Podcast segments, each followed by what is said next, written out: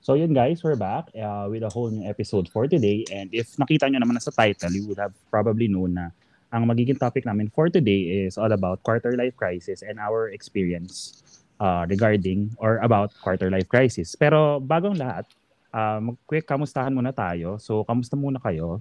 Uh, kamusta kayo lately? Sorry, that's me. Um, I'm okay. Super. I mean, tapos ng busy season sa work. I mean, as you know, nasa professional manager service firm ako. And medyo finance. Tapos ng tax filing and all that. So, yeah. I'm I'm free na. And it also, I mean, it's been a while na since we last talk, guys. So, I'm happy na we finally got a chance to talk and yeah. to record, of course. How about you, Caves? Ayun, uh, it's the other way around compared nung sa'yo. Kasi ang dilemma actually kasi dun sa work ko, um, hindi kami pwedeng mag-proceed nung ano nung majority ng operations before nung Holy Week kasi meron kaming mga analysis na matatamaan na kapag ginawa namin siya nung earlier days, babagsak yung mga second readings during nung holidays. So instead of a uh, one month schedule na compression into two weeks, kaya ayun, bugbugan yung schedules namin nito. And yun din yung ano, um, tawag dito, dun sa uh, sa bahay naman, uh, may brother uh, tawag nito, nagbakasyon siya ngayon galing UK. So he's here. Pero currently nasa nasa ibang lugar muna siya. Pero may mga pending kami na ano, na family trips. Ayan. Gathering. Oh, yes. chocolate. okay, when we see each other. Hopefully. Hopefully. Yes. Hopefully in so the next it. rally. Mm-mm. That's it for me. How about you, Cueva? Oh, How about you, Cueva?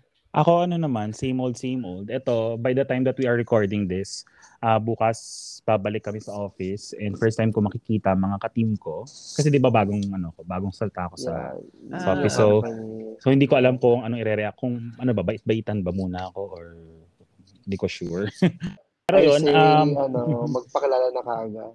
Ay, mm-hmm. gusto sige, ano, mag-ano mag mag-ano tayo, mag-wireless mode tayo bukas. Pero 'yon, kumbaga yung mood naming tatlo guys is on a high kasi currently by the time that we are recording this ha, may three game winning streak ang aming beloved alma mater sa UAP.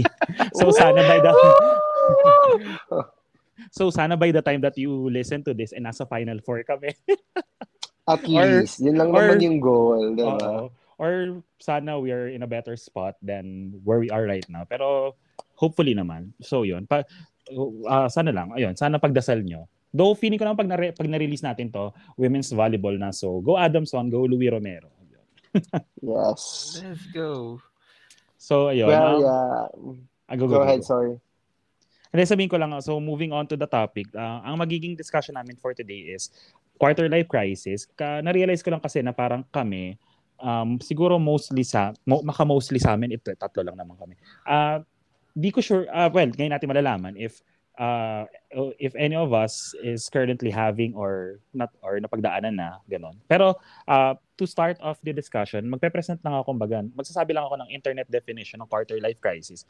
And then I'll ask the two of them kung ano yung kanilang take on it or how they how they define quarter life crisis, parang ganun. So ito, coming from seven summit pathways dot, dot, dot com, ang sabi, ang sabi dito is, a quarter life crisis is a period of uncertainty, stress, and deep soul searching that, may, that mostly young people experience as they embark on a new chapter in life.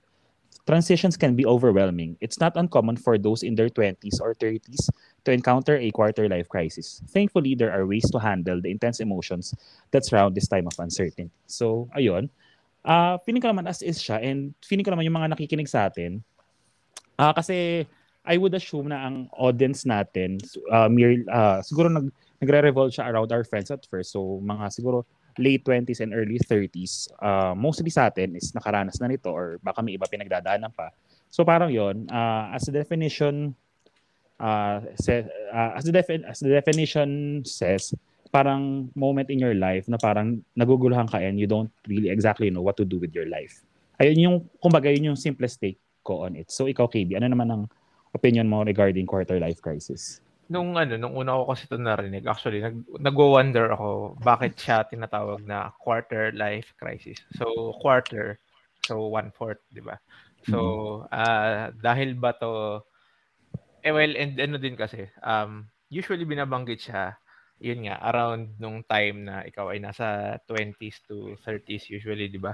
So, dahil ba parang quarter is related to 25, Mm. kaya kaya ganoon or talagang dahil doon siya nagaganap. Tapos parang ano mo 'yun, parang uh, sineryoso ako nag nag ano nag nag-stick ako dun sa ano dun sa definition ng quarter. So sabi ko, kung quarter life, so dapat supposedly parang yung average na um dun sa papunta ka dun sa expected na quarter ng buhay mo. So ano ba yung ano? Ano ba yung um, pwede mong gawing basehan dun sa kung gaano kahaba yung buhay ng tao. So, syempre yung life expectancy, di ba?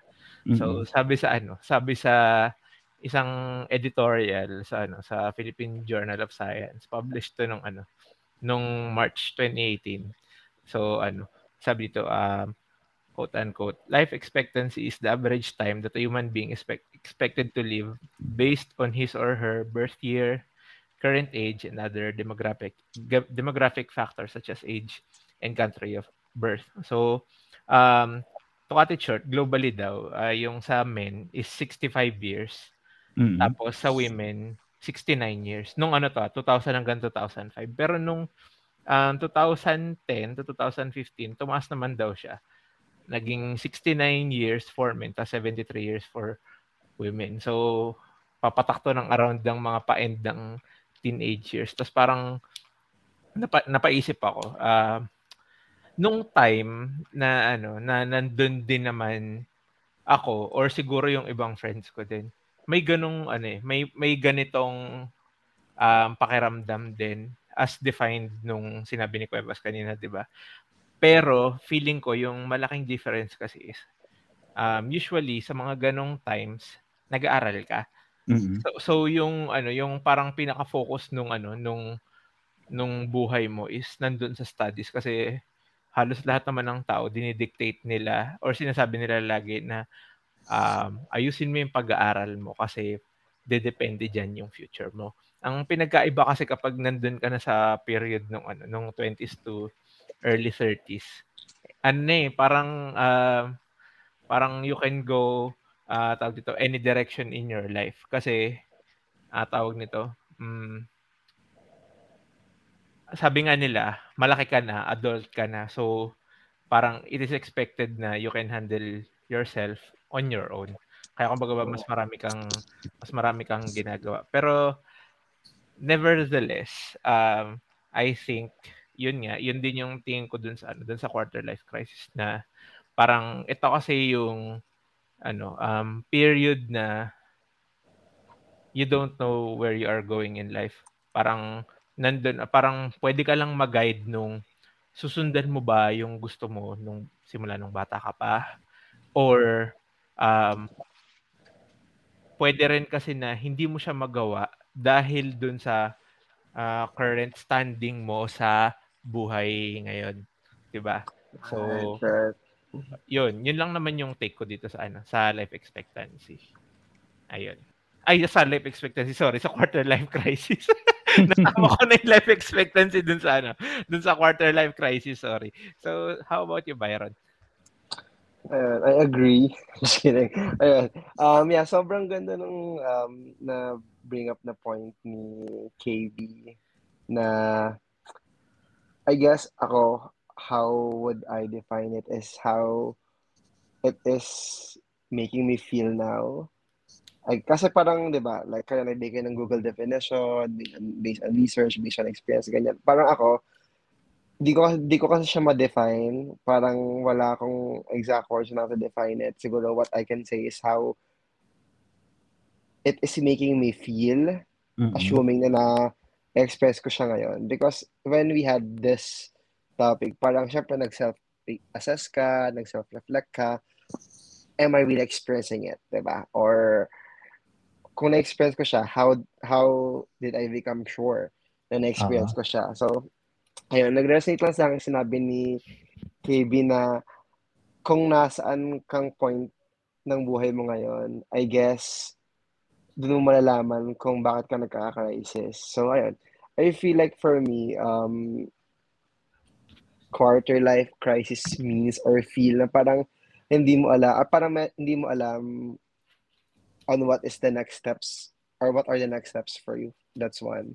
Tapos, hindi mo alam yung what, kung ano yung next steps sa'yo kasi, I mean, iniisip mo kung ano yung next steps sa'yo kasi parang kino-compare mo yung sarili mo to other people o nasa na ba yung batchmates ko, nasa na ba yung friends ko, parang nasa na ba yung mga people that are 31 na, ano na ba sila, parang big boss na ba sila, or parang mid-management, or just starting. Tapos parang na-feel, na chine-check mo rin kung saan ka papunta kasi I feel like you are disappointed on where you are now. Or if not disappointed, siguro parang hindi mo pa na-meet yung goal mo.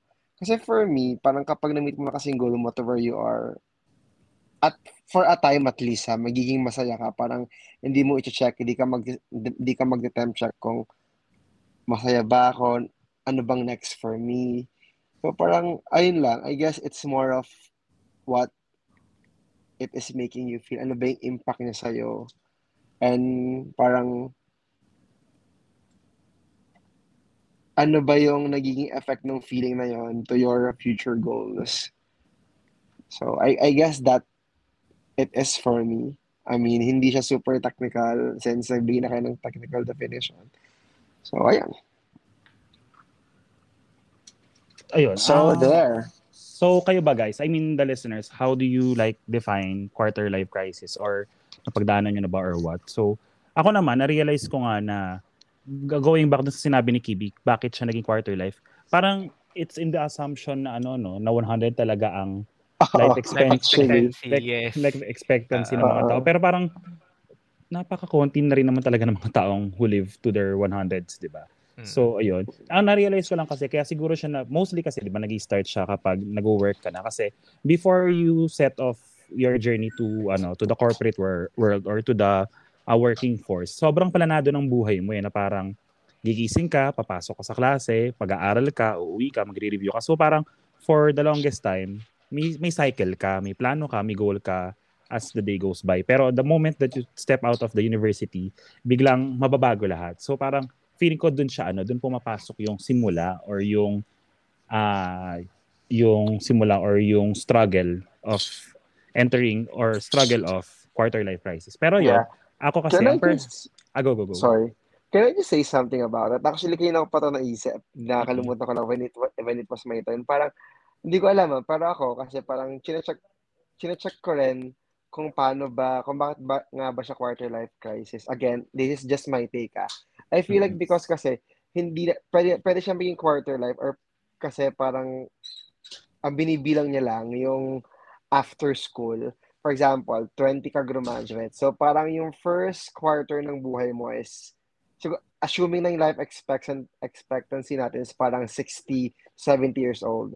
So parang 20s, late, uh, early, late, late 20s, early 30s, parang 10 years ka na nag-work. Parang tayo, di ba? Parang nasa mga 10 years tayo nag-work. Parang yun yung first quarter ng working experience mo. So parang, chinecheck mo, nasa na ba ako, ano bang next steps for me. Parang, gano'n ko siya titignan, parang quarter life crisis of your adult life, I Mhm. guess. Parang, fina-factor out ko yung first 20 years ng life natin na nag-aaral tayo. Ayun lang, ganun ko siya iniisip. Kaya naisip kong parang, ah, it makes sense na quarter life. Kasi parang, ito yung first quarter ng working experience ko. Parang ganun, ng adult, ad- adult life ko at least.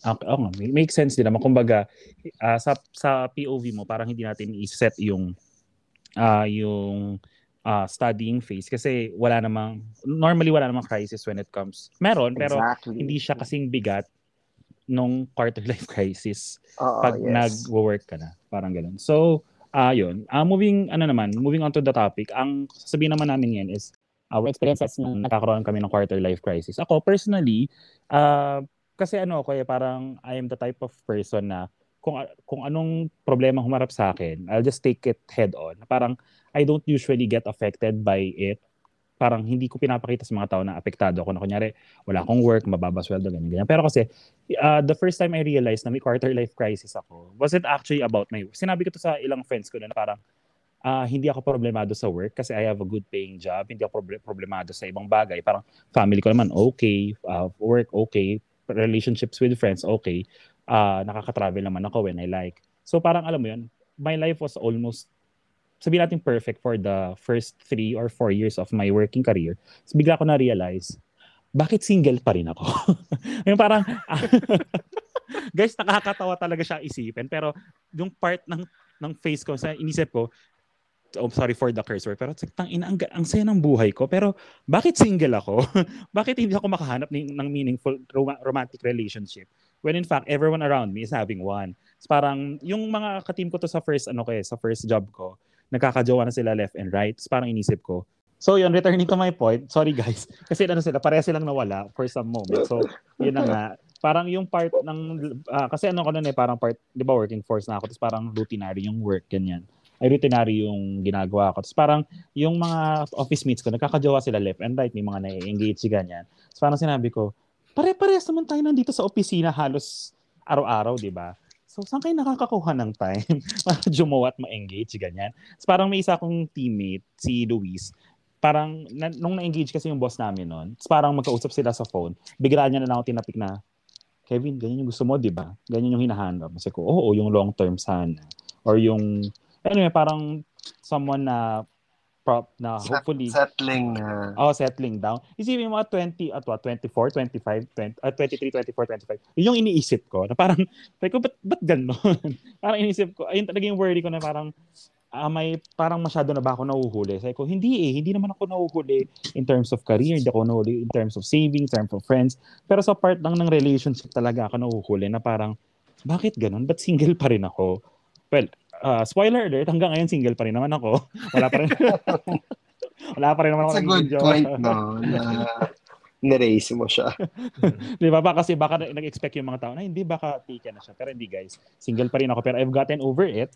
Uh, mamaya explain ko, ko pa how, how I got over the hump. Pero doon naman sa, ano, sa duration nung nagkaroon ako ng uh, worry about me being single, nagtry naman ako makipag-date, ganyan. Pero it, it, parang it never went well. It never went my way. Kasi, ewan ko, I really don't know kung gusto ko ba mas bata sa akin or mas matanda. Alam mo, parang gusto ko lang magka-jowa, pero hindi ko rin sure kung how I would handle it. Parang siguro that time lang talaga, bothered lang ako kasi lahat ng tao sa paligid ko masaya. Well, masaya rin naman ako. Uh, let me make myself clear. Masaya rin naman ako, pero iba yung, parang iba yung saya na uh, sa pagtulog mo. Ano, ang cliche, ang corny, ang cheesy, pero iba yung saya na pagtulog mo sa kama, alam mo na, na may nag, nag, nagmamahal or nagkikare sa'yo. Para sa mga mga uh, jowa dyan, alam nyo yan. Ayun. Yun yung hinahanap-hanap ko noon. Pero ngayon hindi na, guys. Pero ayun. ang hope, oh, sa mga ano po yan, sa mga listeners namin, single po ako. Um, galante po ako. Baka ano, send me a DM. Ay, sobrang galang, sobrang galante ni Cuevas, in fairness. So, Ayun. I can kung, to that. Kung gusto niyo po ng ano, taga-libre ng food, nandito ako. Pero yon yun yung part 1 actually ng quarter life crisis ko. Ito part 2, recently lang to. It's the reason why I quit my first job. Na parang, Ooh. kasi five year, ano parang ang, ang ano ko noon, ang dilemma ko naman, five years na ako dito, same pa rin na ginagawa ko. Though na-promote ako, pero I was promoted and I was promised a different role pagka-promote. Sabi ko, sige, ganyan.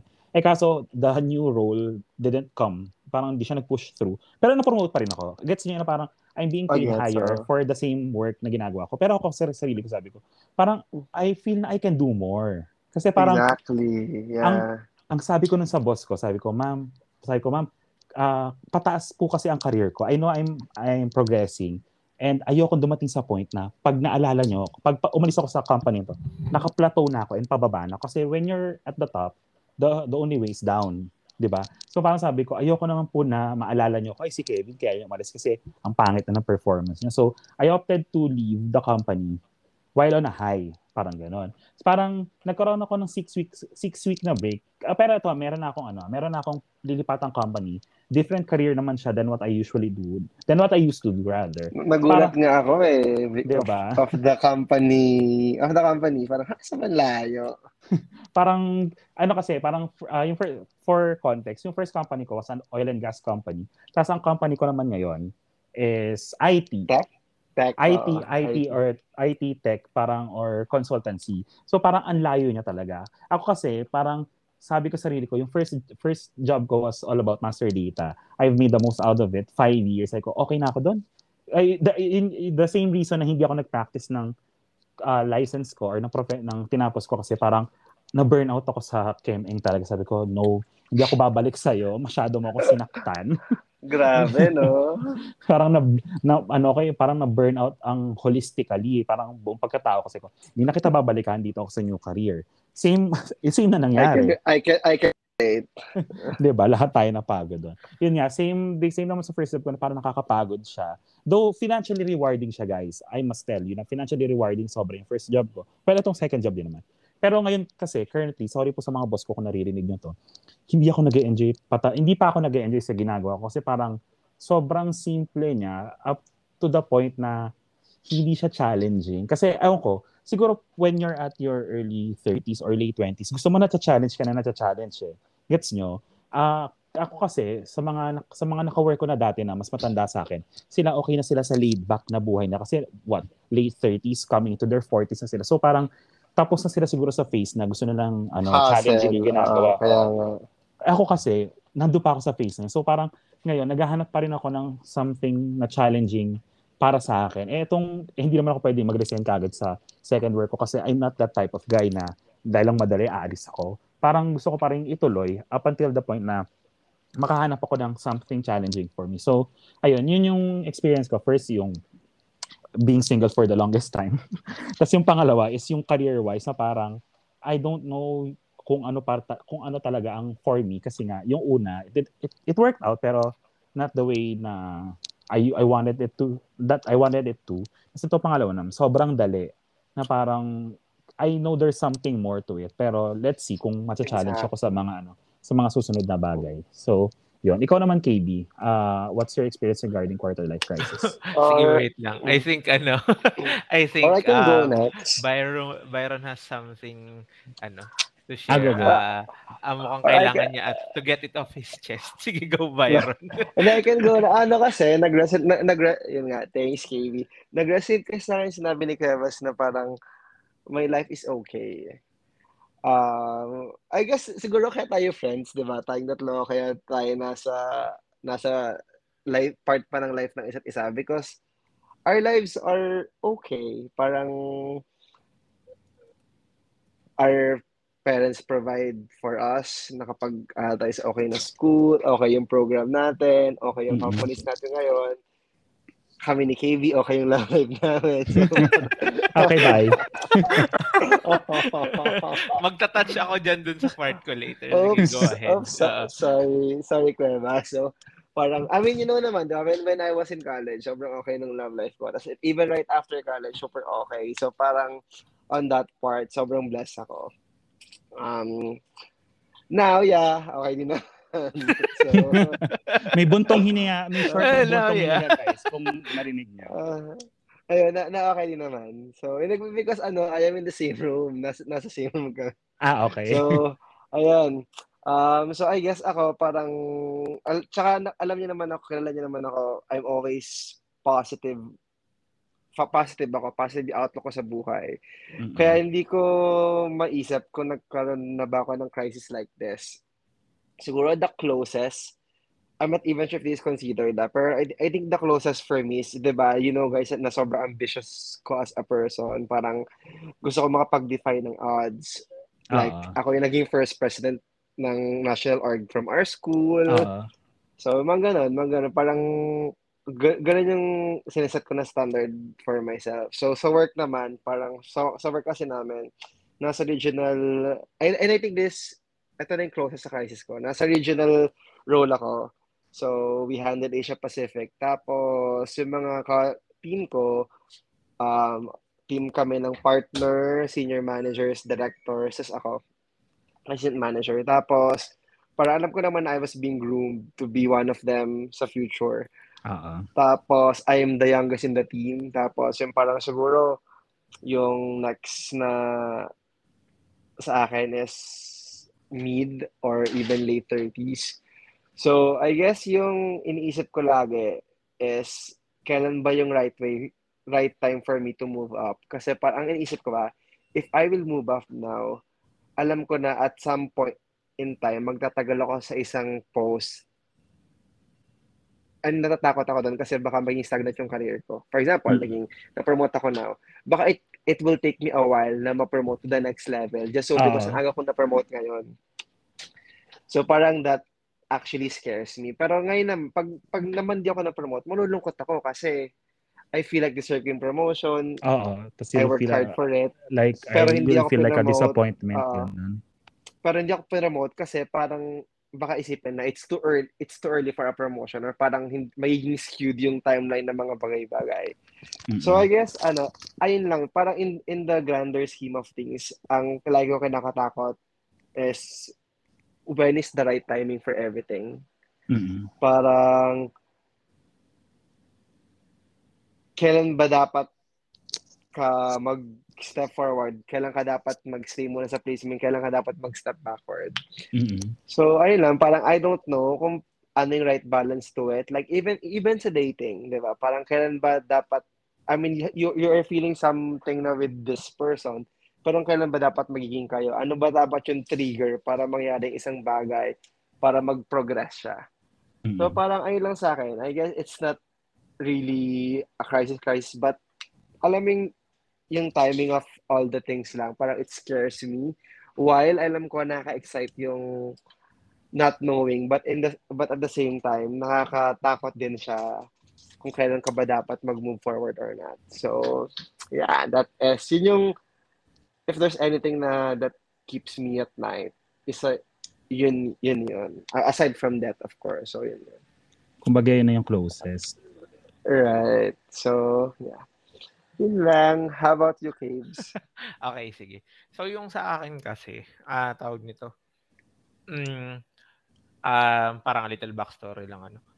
Um, nag, re, re, related to dun sa ano, dun sa sinasabi ni Cuevas kanina. Ako kasi talaga, feeling ko, yung parte dun sa question niya, dun sa parte ng relationships, relationships, pag nasa ganitong age ka kasi, feeling ko, ang laki niyang, um, ang laki ng impact niya kasi kapag kapag meron ka nun or wala ka nun, yung planning mo ahead, parang looking 5 years, 10 years from now mo affected nun.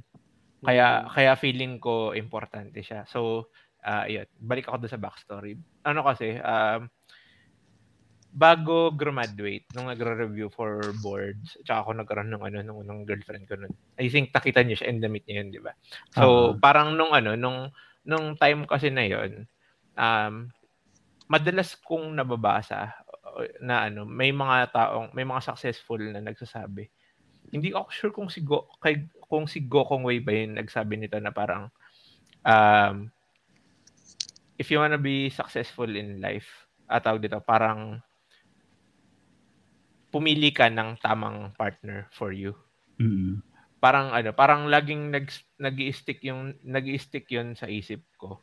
Tapos parang ano, parang um, yung mga supporting reasons niya doon kung bakit feeling ko it makes sense naman. So, yun nga. Tapos, nung di nagre-review na, uh, parang okay na doon sa boards, tapos may may partner ako ganyan, di ba? So, parang feeling ko okay na, setting the right track na. Ang problema kasi, ayun nga, medyo ano, medyo malaki yung age gap namin. Hindi naman malaki. Ano, parang 3 to 4 years, ganyan. So, ang naging problem kasi, magkaiba yung perspective namin sa buhay. Right. Kaya ano, kaya ano, feeling ko hindi ano, hindi talaga siya mag-work para sa amin. Kaya we had to end it. Yung ganun, 'di ba? Tapos nung ano, nung time na 'yon, nung wala nung ano na, nung nag-break na kami ganyan feeling ko din, uh, tawag nito, ilang years na rin kasi, ako dun sa work noon. Feeling ko ang uh, tawag nito, yung work ko kasi is sales. So actually sa akin, may mga parte na routinary pero kasi yung challenge ng work sa akin, it depends on every client. Kasi iba-iba yung mag-approach mo sa, sa kanila eh. Iba-iba yung tasks na ginagawa mo sa kanila. Um, meron yung mga ano, mahirap kausap na client, meron yung mga malaki, meron yung maliliit. 'Di ba? Aminin naman natin sa mga sa mga ganun, sa mga um, parang small time companies tsaka sa big time companies. Iba yung attention, iba yung communication na binibigay mo, 'di ba? Pati yung um, pati yung extent ng ginagawa mo para sa kanila iba-iba din. So, yun yung parte ng work ko na ano na na medyo challenging. At saka yung yung compa- company kasi namin sa para sa akin ano, flourishing pa lang siya. So, hindi pa ganun ka ano, kadami yung pwede kong asahan sa mga bagay-bagay yung workforce lalo nung time na yun. Um, wala pa akong mga ano, wala pa akong mga um, under sa akin na pwede kong ano, pwede kong pasuyuan nung mga nung mga tasks na gagawin, ganyan. So, there came a point na ano, parang na-recall ko nung ano na. So, single ako nito, medyo ano, medyo hindi ko rin alam yung gagawin sa work ko. Tapos bumalik sa akin yung ano, bumalik sa akin yung gusto ko dati nung college pa. Kasi sa, sa totoo lang, ano tawag nito?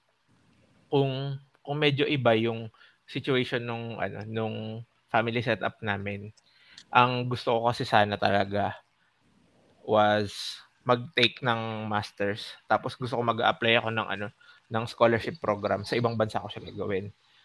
Yung kasi talaga sana yung ano, yung kasi talaga yung gusto ko.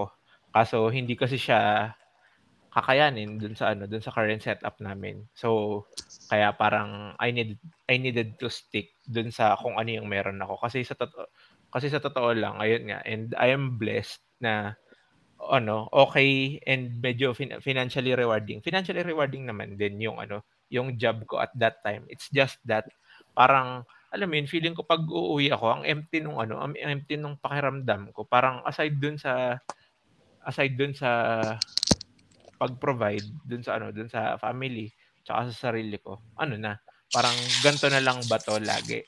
Mm-hmm. Tapos naisip ko din ulit yung dun sa ano, yun nga, yung going back, yung dun sa paghanap ng partner kasi ang tagal ko din naging single noon hanggang sa yung uh, yung dati kong ano naisipan kong balikan yung ano yung dating online game na nilalaro ko. Kasi uh, kaya ako siya binalikan. Marami rin gusto ko kasi yung nilalaro ko doon and maraming interaction sa ibang tao. And at the same time kasi nung time na seryoso tayo sa pag-aaral ng college yung mga kasabayan kong ano friends ko dito sa amin parang ano, parang they were living their YOLO life that uh-huh. time.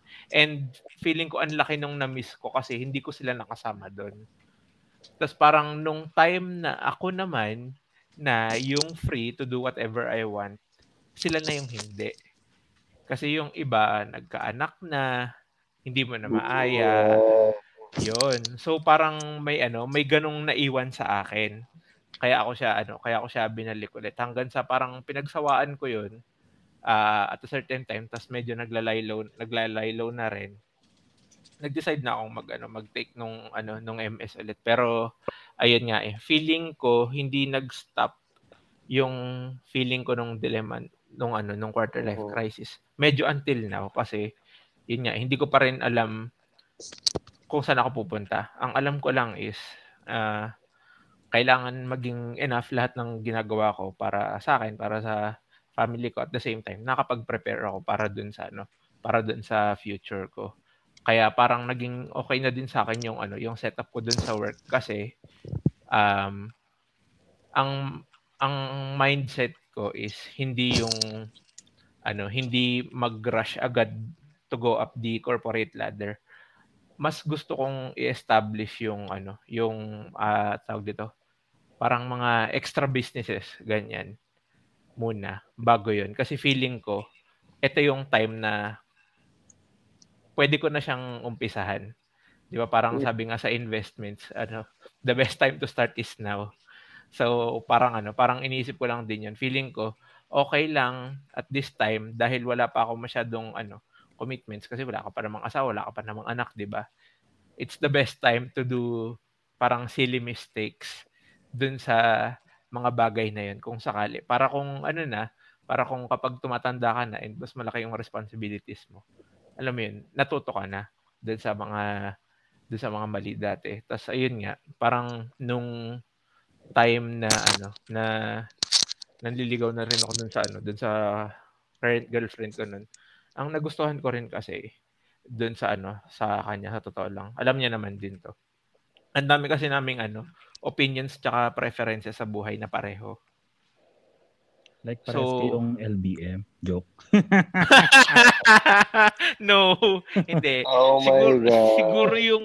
Joke lang po sa girlfriend ni no. Big no. uh, ano ba?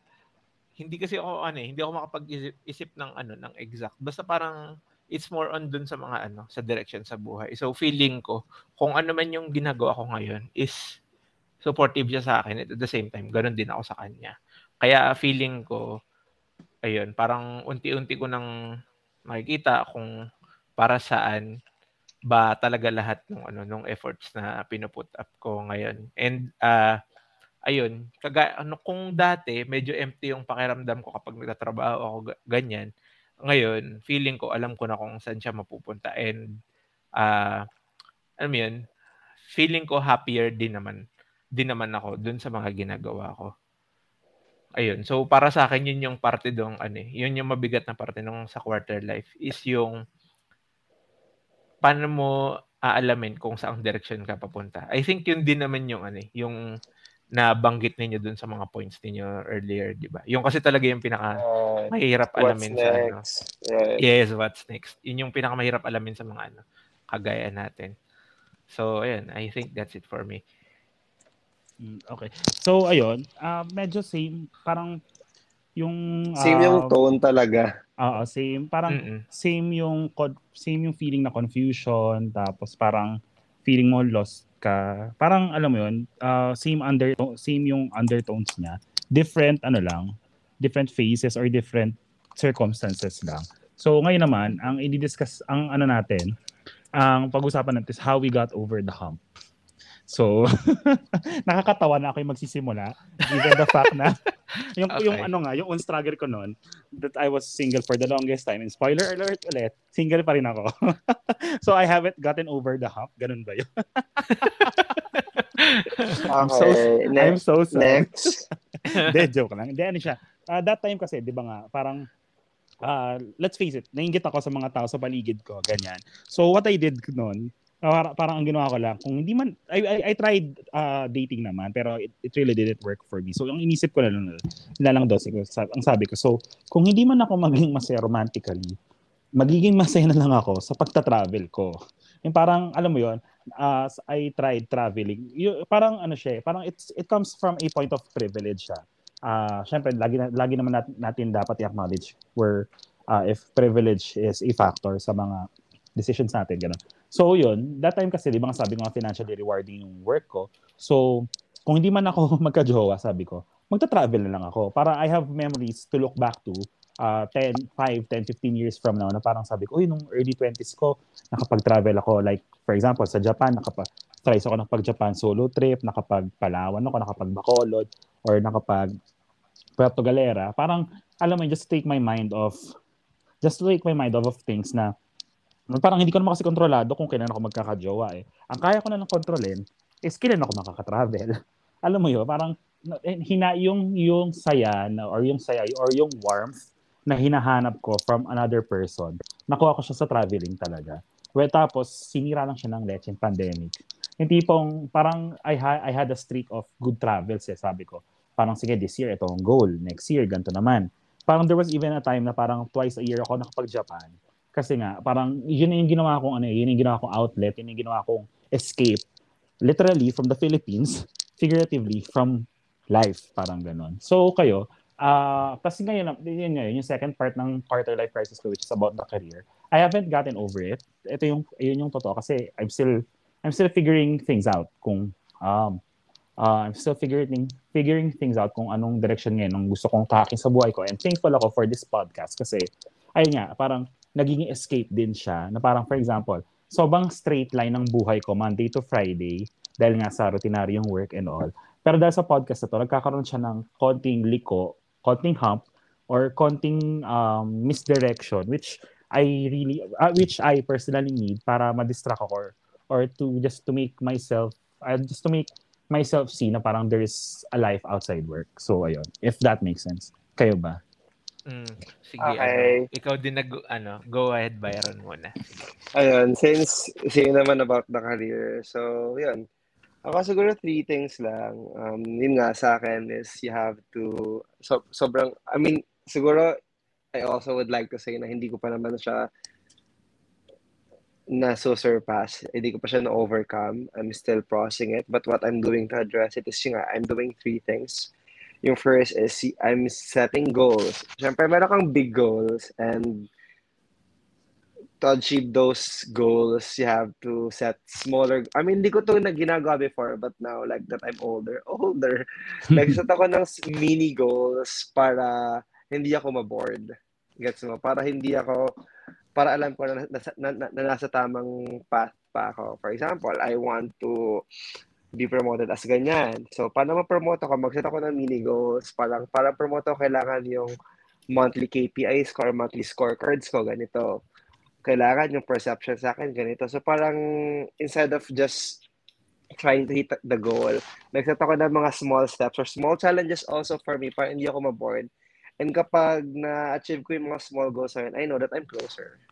And parang nagiging challenge din siya for me na kasi parang kapag may isang goal ka super laki ng goal, di ba? It's hard to na, na-meet siya as opposed to just meeting small goals na marami. Pero parang mas uh, yung optics niya mas achievable, di ba? Parang ganun.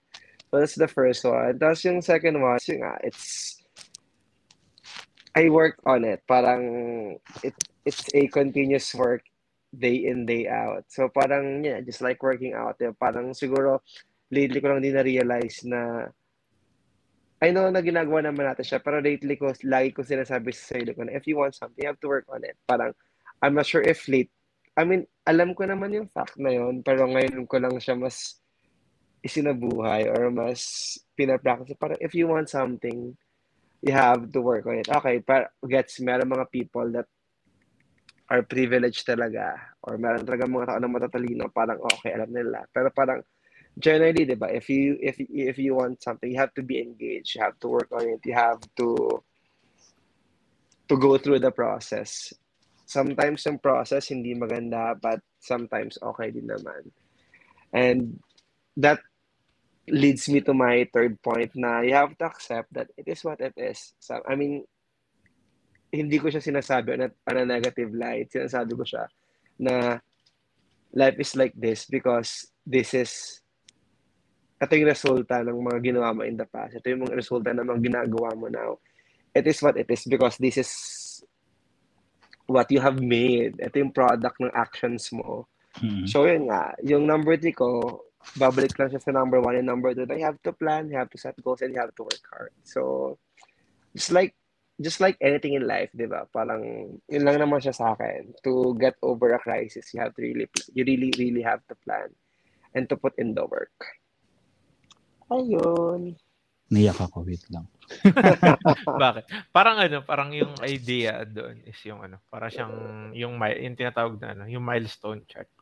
Parang right. Uh, para siyang um, yun nga, yun, yun sinabi mo din. Ang hirap kasi tignan ng progress mo sa isang, for something, for something big, kapag yun lang yung nare-recognize mo na kapag nagawa mo lang siya at saka mo mm-hmm. lang masasabi na success. Hindi hindi ka kasi makakapag ano eh, makapag mag, magkakaroon ng ano, parang nung micro view ng mga ginagawa mo.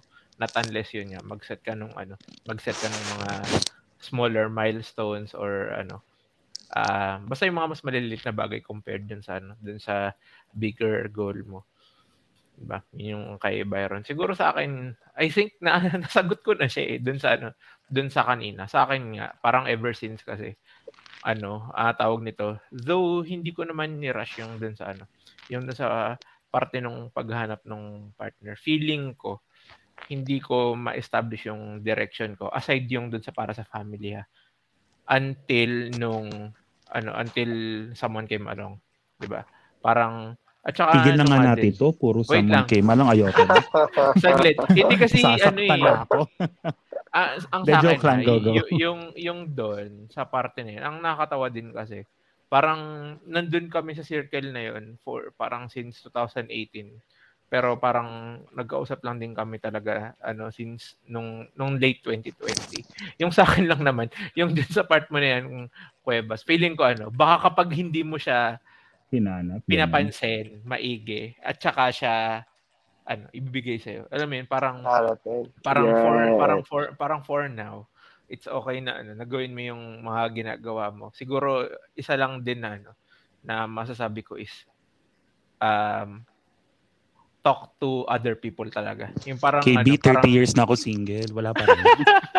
hindi Eh, I mean, wala pa rin ano? I mean y- yun kasi talaga yun eh mhm. kung wala pa man talaga siya dyan sa ano dyan sa circle mo ngayon baka yun nga malay mo kaka-travel mo tsaka mo ma-meet ganyan di ba O kaya Eh, nag-graduate tsaka pa lang ng ano, college.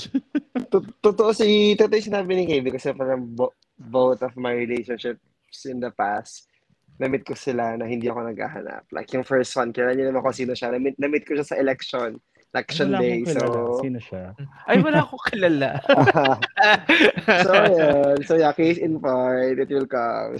So, ayun, sa election day ko siya nakita na ang goal ko is to win the election. I won the election, that's nagkaroon ko ng love life. So, yeah. Oo. 'Di ba? Parang parang may mga ano eh. O sige, I leave it at that. yung doon. Tapos yun nga, how do you overcome? Siguro yun din, yung you have to put in the work. Kasi pakiramdam ko kapag um, if you keep yourself busy, hindi mo napapansin yung ano, yung mga pinaproblema mo. Tapos parang kapag ano lang, parang kapag dumating ka at a certain point tapos nag-decide ka na balikan ano ba yung ginagawa mo nung ano nung mga nakaraan that's the only time na you'll realize na may nagagawa ka naman palang progress forward dun sa mga ginagawa mo, di ba? So, right. I think yun din, yun nga, um, do the work and yun, yung i-establish mo yung kung tingin mo saan ka ba, saan yung direction na gusto mong papunta ka dapat. So, yun nga. So, si Cuevas, happy siya dun sa traveling, ganyan. Ako, happy ako dun sa ano, pag-decide ng kung ano yung gagawin ko para sa family ko, yung sa partner ko, yung ah yung kay Byron na banggit niya yung dun sa corporate and ganyan. So, medyo iba-iba talaga siya. Pero I think ah yung isang common din dun is what makes you happy and contented with Right. your life. Kasi kapag hindi ka rin fulfilled dun sa ginagawa mo, wala din. 'Di ba? Parang Tsaka yun ano, nga. no. Sige, go Tsaka ahead. it, it's ano, it, I just realized it na. Tapos sinabi mo na parang, kasi kung ano yung iniisip mo na, kung, saan ka, nag- kung ano yung importante sa buhay mo, dun mo, yun yung magiging biggest problem mo. Like for me, important sa buhay ko, syempre family God, pero career talaga. Like si Cuevas, important sa buhay niya yung love life and career. So parang I just realized now na kung san kung ano talaga yung pinapalagahan mo, doon din doon ka rin ka doon ka rin talaga magkaka-problem kasi parang even the slightest things 'di ba parang big magiging big deal siya mag, mag magiging mag, mamagnify siya so parang yeah, it's a good point that yeah made me realize na Kasi dun ka maapektuhan eh. exactly Diba? Kung nandun. At saka parang um, yun yung magkakaroon ng weight sa'yo kapag naisip mo siya paulit-ulit. And yun kapag importante siya sa'yo and it's not going well, syempre apektado ka, di ba? Ayun. right Nin- naiyak na ata ko si. Cuevas. Nin- Ninanamnam. In-expect ko sa election, ano tayo, mag-iiyakan. Pero ba't dito tayo napek? De, joke lang. Ayun. ano na, tigilan natin yung usapan sa pagiging single ko. Hindi na ako natutuwa. Mm. De, ano siya? sorry Pero ano siya, mas, ah, to be honest, masaya naman ako na single ako ngayon. Um, yeah, mas, parang monotone, masaya naman ako na, masaya naman ako na single. I, I, I feel like you are you I feel like you are happier now compared to the last time that we have met in Makati I remember that Itigilan natin. so hindi kasi kapag hindi mo nga talaga siya pinansin eh, tapos y- parang you are over it, magaan siya sa loob eh. Pag, Yeah. pag, kinil- pag kinalimutan mo siyang problema mo siya. Di ba? And if you accept that, yeah, na it is what it is. Kasi parang this, dal, eto na siya. So, parang, Dumating nga sa point dati na parang sabi ko, parang, sige na nga, tanggap ko na single ako forever. Ako na lang yung mayaman na tito na magpapa ma- ma- mga keychains sa ng Kenya or sa mga, yung mga pasalubong na chocolates, gano'n. Yun na lang ang role sa buhay. Ang role ko sa buhay niyo. Pero kidding aside dun nga, okay, okay yun na, na ganyan. Malay mo, pag talagang yun na, you'll be surprised din. Yeah. Ah, chill lang naman ako. Naging relationship na yung focus nito. Tigil na natin. so, yan. so yan. Ah, kayo ba? So, um, any last words na you want uh, to tell our listeners? Ako kasi parang, ang ang last words ko na parang go through the motions of life. Parang mhm. kung ano mang hinarap sa'yo na problema ng buhay ngayon, uh, just prepare for it. Uh, parang uh, focus on it and parang bat pero wag- kasi parang pag tinambayan mo talaga siya, doon talaga siya ano eh. Parang doon magsisimula lahat ng doubts, lahat ng problema. Everything that will, you know, alam mo yun, that will complicate things is manggagaling pag tinambayan mo yung problema mo. Parang gano'n. Ay, it's hard. It's easier said than done. Pero uh, Exactly. just kumbaga just surround yourself with the right people and you'll get through uh, everything na you you're going through right now. Parang bigla tayo na list mula quarter life crisis sa pagre so, ganyan po tayo dito. Kayo ba? Right. Last words it's, a, it's a crisis nga eh, di ba? that you have to address. Ayun, ayun, ayun. Um, sa akin ngayon, three things. So you have to plan and then you have to work hard to achieve those goals and after everything, kapag alam mong binigay mo na yung 100% mo, you have to accept kung ano yung results. Maybe Mhm. life is telling you something, di ba? Maybe life is telling us na you might be planning for the wrong things. And that is also an indicator of what is to come. So, just really, really be aware then of what is life is telling you. Kasi may sinasabi lagi yun sa'yo. Mm-mm. Mm. Ikaw How ba, about you, Cabes? Ah, yun, siguro ano, ah, sa ating tatlo pa lang, ano eh, parang na ano, nabanggit natin na yung quarter life crisis, it comes in different forms. Pero yung yung feeling is quite the same, yung confusion na parte.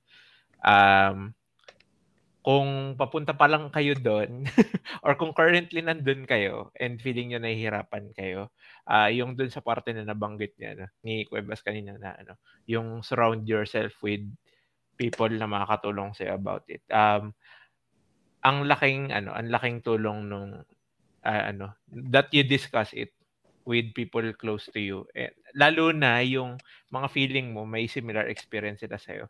Kasi ayun nga, makakaget through it ka. Feeling ko marami yung sinasabi ninyo na tinatambayan nila yung parte na yon and ayun nga li- like what you've said hindi siya okay tambayan kasi lahat nung ano lahat nung doubts and pang pagkalungkot anxiety lalabas kapag ka ganun na so aside sa i-discuss mo siya dun sa people around you or people you trust kapag nandun ka um, try to do something about it alamin mo kung saang direction ka papunta and you work on it um, feeling ko makakatulong din yung ano yung attitude na Attitude towards it. ah ay oh, yung attitude Right. towards it oo at saka et, eto, eto, lagi tong ano eh, lagi tong binabanggit sa akin nung ano nung nung mga friends na na-meet ko nitong ano nitong nasa 20s na um